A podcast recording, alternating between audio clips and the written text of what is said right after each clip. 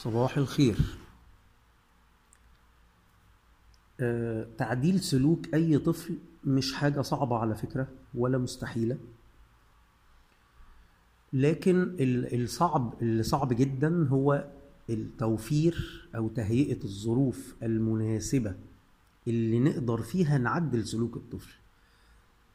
فالعملية تغيير سلوك من حد من نقطة لنقطة هي كذا عنصر مش عنصر واحد بس اللي هو الشخص اللي بنعدل له سلوكه.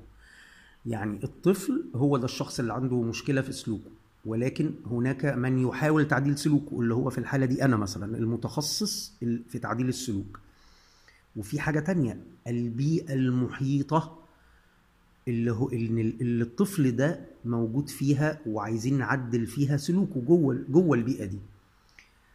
وطرف آخر وهو ال- المشرف على تعديل هذا السلوك اللي هم في الحالة دي الايه الوالدين. اللي صعب فعلا هو إن كل هؤلاء الأطراف يتوحدوا ويبقى كل واحد فيهم مؤهل ومتسلح بالأدوات الواقعية اللي تخليه كل يوم يعرف يساعد الطفل ده إنه يتعدل سلوكه. يعني سهل جدا أقول للطفل أنت ليه بتعند طب ما تعندش الموضوع بسيط خالص. وعلمه شوية مهارات إزاي ما يعندش لكن اللي صعب إن هو يعمل ده في ظل أب وأم مضغوطين. اللي إنه يعمل ده في ظل آه، أولاد أو آه، آه، زملاء في المدرسة بيدفعوه إلى العند. في ظل مدرسة أو نظام تعليمي بي- بيدفعه إلى إنه يغضب أو إنه يبقى مضغوط. أو في ظل إن هو مش متواجد معاه على طول المتخصص اللي فاهمه.